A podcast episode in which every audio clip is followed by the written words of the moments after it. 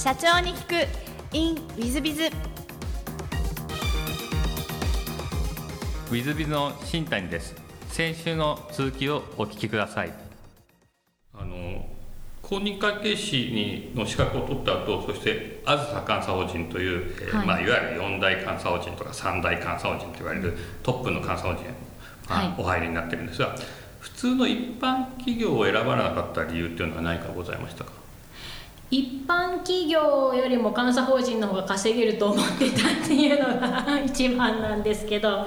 なんであの収入が高ければ別に監査法人にこだわりもなかったので実はその3年生の時に、ま、外資系の金融機関とか受けたんですけどあの、残念ながら受からなかったので。まあ、であればもう監査法人かなと思って 4年生の時にはもうあの会計士試験一本で行ってましたね。なるほどありがとうございます。あずさ監査法人での思い出なんてございますでしょうか？たくさんあるんですけど、まあ、とにかくあの、まあ、今は違うと思うんですけど当時すごい残業が多くってあの、まあ、繁忙期に入社するっていうのもあって4月1日のその入社初日から終電帰りででそこからあの、まあ、先ほども、ま、効率を求めるっていうふうに 申し上げたんですけどあのそんなに遅くまで働くんだったら会社の近くに住んだ方がいいかなと思って、まあ、当時その会社ではなくてクライアント先に常駐常駐だったのでクライアントからもうワンメーターで帰れるようなところに 引っ越しましてでそこからはもうこの人終電関係ないっていうのがもう周りにバレてしまったので終電超えて朝の3時とか4時まで 働くような日々だったので、まあ、思い出というかもう仕事しかしてなかったっていうような 形なんですけど、まあ、ただそれもすごい私にとってはあのいい経験で、まあ、20代はもうめちゃくちゃ働くぞっていうのを決めていたので、まあ、定時上がりっていうよりは、まあ、そこから、まあ、もうもう1ラウンドじゃないですけど。まあ、ほぼ毎日14時間以上働いてたので 人の2倍ぐらい働くっていうのを、まあ、若い時から経験させていただいて、まあ、そこでなんか体力というかそのハードワーク慣れしたので、まあ、後に起業した時はすごいそれが役に立ちました。なるほど。ありがとうございます。でその後、えー、とルイ・ヴィトン・ジャパンにご転職されてるんですがこれはい。転職のきっかけは何かございましたでしょうか、転職のきっかけはあの監査法人にいた時に、ま、国際部だったんで比較的女性が多いといえば多かったんですけどそれでも2割ぐらいでで管理職になるとほとんどいなかったんですね。であのすごい仕事が好きだったのであの、まあ、出産とか育児をしながらもあの働き続けるっていうのがずっと自分の目標であったんですがそれを実現されてる方がなかなかいらっしゃらなくってでたまたまその私があの働いていたクライアントの直属の上司がその事業部での唯一の管理職だったんですけどその方が私と同じように朝の3時ぐらいまで働いていたので子育てしながら朝の3時まで働くっていうのはちょっと私は厳しいなって思ってでずっとその監査法人で働くっていうことに関してはちょっと厳しいかもなって思った時にその、まあ、男性ばっかりの職場だったんで女性が多いところに行ったら状況が変わるんじゃないかなと思ってあの、まあ、26歳の時にその、まあ、ジェンダーバランスが真逆だった LVMH に入社しました。女性が8割の会社でした。なるほど。あのそちらでの思い出ってのは何かございますでしょうか？その時はそう転職直後は突然あの定時上がりになったのでちょっと戸惑ったっていうのを すごく覚えてるんですけどなんでそれまではもう仕事で朝まで働くっていうのが当たり前だったのでその LVMH フランスの会社っていうのもあってもう基本的に定時上がりででもうちょっとでも残業してたら早く帰りなさいって言われるようなあの空気感なので、まあ、それがすごくギャップだったのと、まあ、あとはそうですねすごく勉強になったのは今その億万長者ランキングとかで1位になられましたけどあのベルナール・アルノーさんに直接レポーティングするようなポジションにいたので、まあ、そのアルノーさんがどういう数字を求めているかとかどこを気にされてるかっていうのを直接やり取りすることはそんなになかったんですけどあの間接的に知ることができてすごい面白いポジションではありました。なるほど。ありがとうございます。でその後、えー、カナッタさんをお創業されてるんですがはい。なんか創業のきっかけは何かございましたでしょうか？創業のきっかけは、えーと、まずその LVMH に入った時にそのジェンダーバランスが逆転して8割女性にはなったんですけどとはいえ役員は全員男性だったんですね。なのでその従業員は女性が多いんですけど出世している人は男性ばっかりっていうところでやっぱりその女性が社会で活躍しようって思った時にあのすごいハードルがあるのかなっていうのを感じてで、まあ、前職の監査法人でも結構女性のあの同期がすごく優秀なのに出産を機に退職するみたいなこともずっと見てきたので何かその女性が活躍し続けるためにできることがあればあの、まあ、そういう事業をやって起業したいなっていう気持ちがあの LVMH に入ってから芽生えまして。まあ、それであのこれたまたまなんですけどあの LVMH が永田町にあるんですけど2015年にあの首相官邸にドローンが落ちたっていう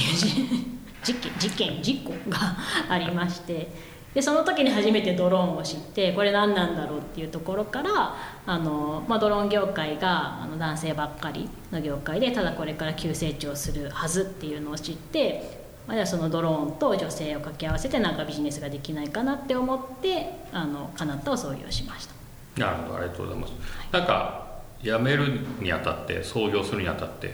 周りの反応はいかがだった周りはもうとにかく反対でしたね。辞めることに対しても起業することに関してもですけど、まあ、せっかく会計士っていうすごい安定した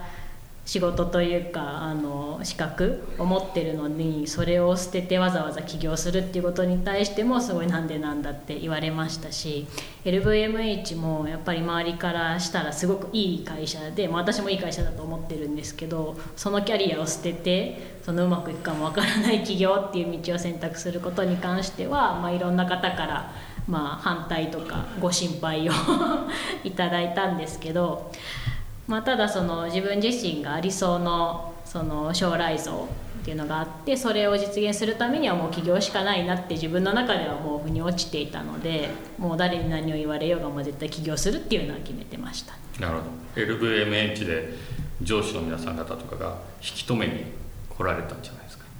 引き止めはそんなにまあ外資系なんで結構出入りも激しいのですごい引き止められたっていうことはなかったんですけどなんで辞めるのって言われた時にあの、まあ、自分の自由にスケジューリングできるようになりたいからっていう話をしたらそので私が稼ぎたいっていうのもそのご存知だったんで上司は。稼ぎながらそれはできるのかみたいことをすごくあの真剣に問いただしていただいたっていうのは覚えてるんですけどもうなんかその時はもうできるって言って、はい、勢いでやめたっていうのはあります、なるほどありがとうございます。ご両親はご反対されました。か両親には言ってなかったですね。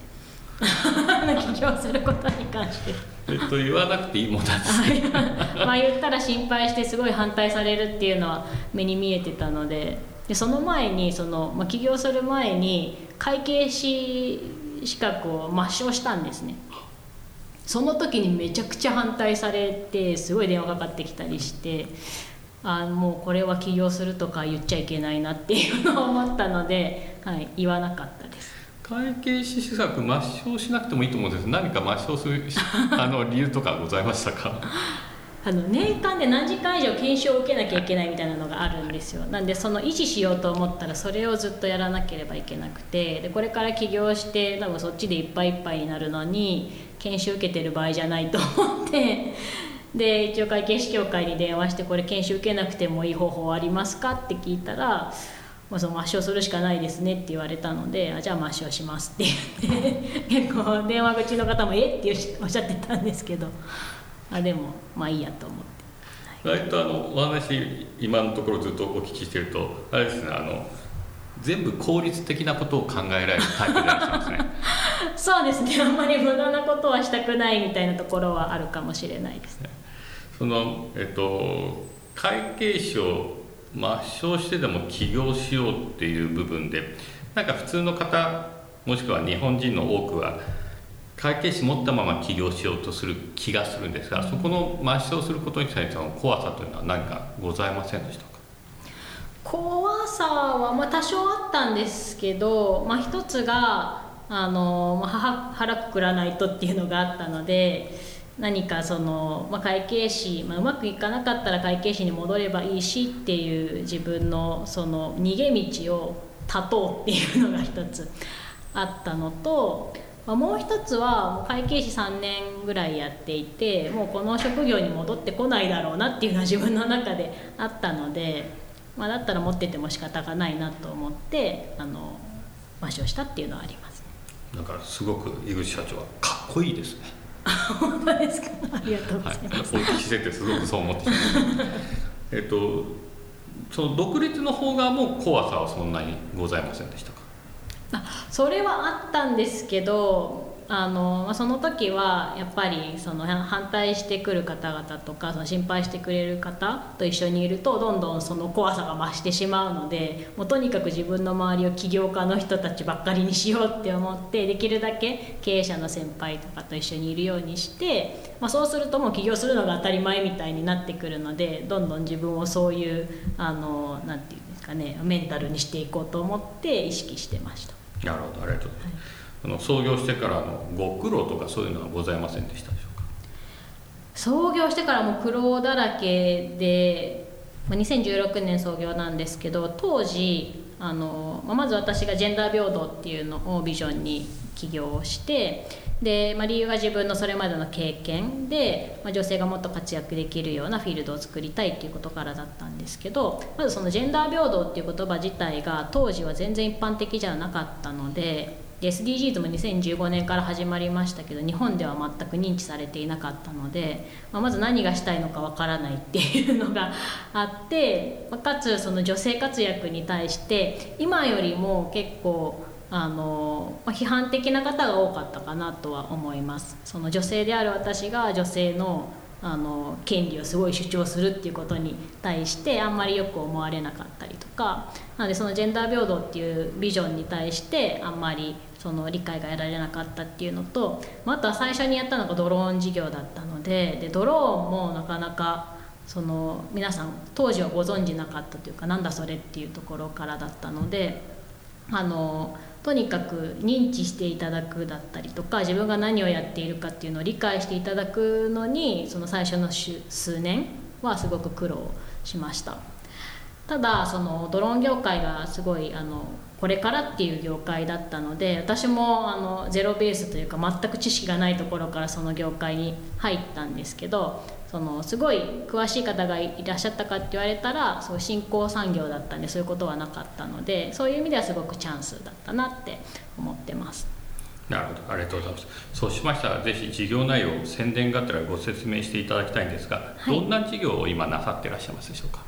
はいあの最初に立ち上げたのがドローンジョプラスという女性のドローンパイロットのコミュニティでしてでこちらに関してはその女性がドローンでその仕事をするための、まあ、支援というか育成をしているのと、まあ、実際に仕事を取ってきて彼女たちに業務委託しているっていう形で、まあ、最近だと産業ドローンっていう分野にあの力を入れていまして実際にあの物流の実証実験にドローンジョプラスが参加させていただいたりですとかちょっとシーズン終わっちゃいましたけど農業ドローンでその、まあ、農薬散布ですとかそういうところで活躍している方々がいらっしゃったりとかあのそういう形でそのドローン業界で女性が活躍できるようなあのサポートをしているのが、まあ、ドローンジョプラスというコミュニティです。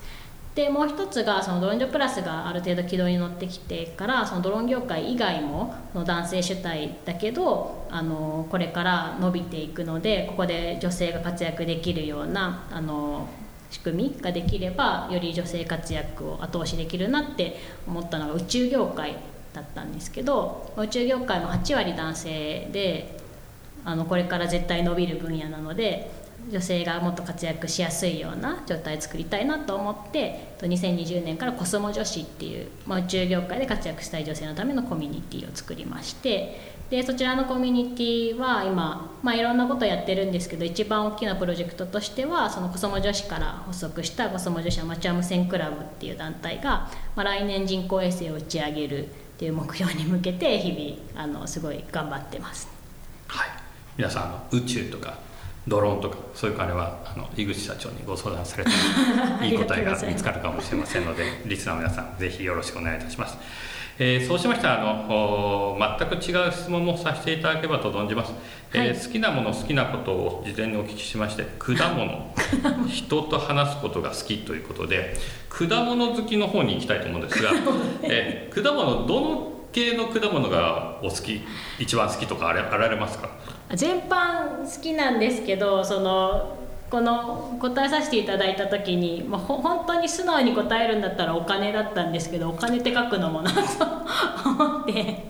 他に何が好きかなっていうのをあの考えて書かせていただいたんですがあの数ヶ月前に出産したんですね。で、えー、となんでこの1年間ぐらいですかね結構体調が優れない時もあって、まあ、それもあってすごい果物とか そういうなんですかねあの自然由来のものがすごく好きになったので書かせていただきました。なるほどありがとうございます。本当はお金だということで、まあ、その辺がちょっと社長様らしくて、まあ、私としてはリスナーの皆さん方も多分お好きになられる感じだと思うんですが、えー、座右の銘もお聞きしてましてこれもまか素晴らしいんですが何をするかより誰とやるかとのことで、こちらを選ばれた理由は何かございますでしょうか？えっと私がずっと大事にしてきたのが誰と一緒に働くかっていうところでその今カナッタを一緒にあの立ち上げてきたメンバーもそのドローン事業がやりたいとか宇宙事業がやりたいというよりは、まあ、一緒にそのジェンダー平等っていうビジョンを実現したいっていう仲間が集まってきていてでそれが私はすごくなんか幸せなことだなと思って。あのまあ、ないとは思うんですけど今後例えばドローン事業から撤退しますって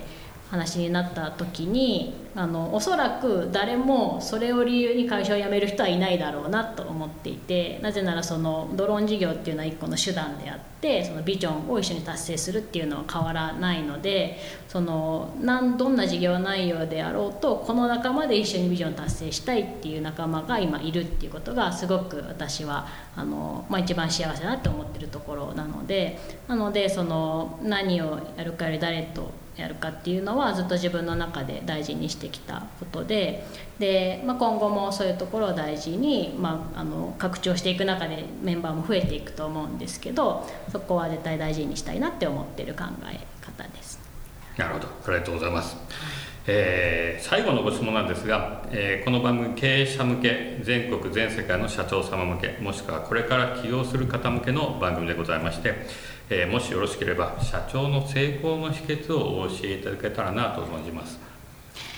えっとまだまだ成功っていう言えるほどの結果は出していないんですけどその、まあ、今大事にしていることというか今まで大事にしてきたことが、まあ、先ほどの座右の銘にもあるんですけどその何をするかより誰とやるかっていうことをずっと大事にしてきたっていうことであの、まあ、創業してから一番辛かった時期がその、まあ、ドロンジョプラスが一旦100名まで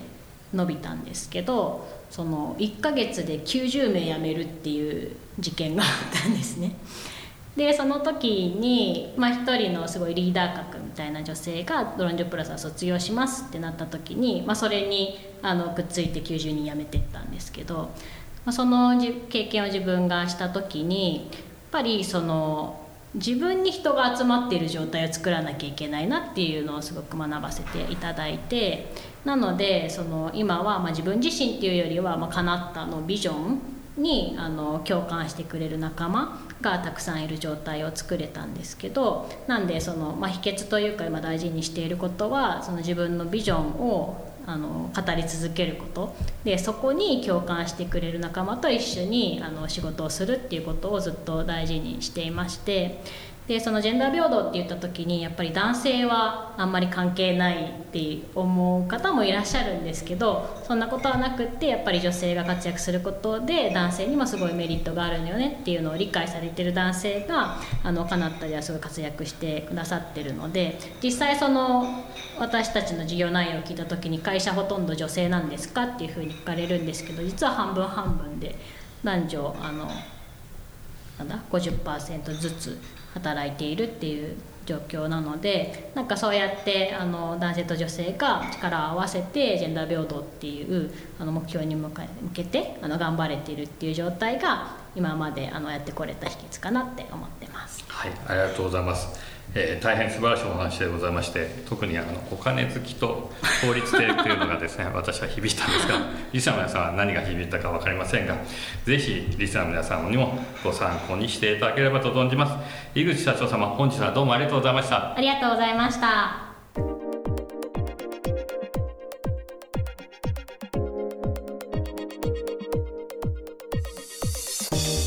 本日の社長に聞くインウィズビズは株式会社かなった、えー、井口社長様でいらっしゃいました。女性社長様で。いやいや素晴らしいお話ですね。頭も聡明でいらっしゃいますし、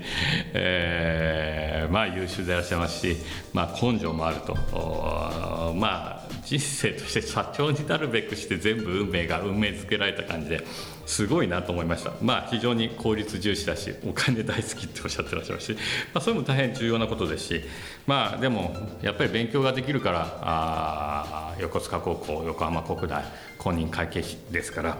まあ、そういうのも含めて、まあ、全てにおいて、えー、社長になるべくしてなった社長様でいらっしゃるし、まあ、根性もしっかりあられるという感じで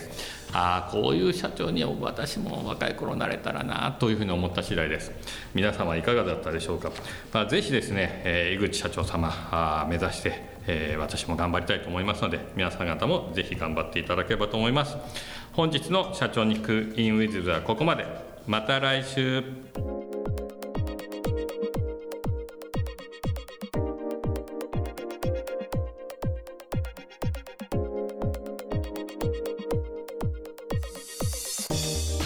本日も社長に聞く in WizBiz をお聞きくださり誠にありがとうございました、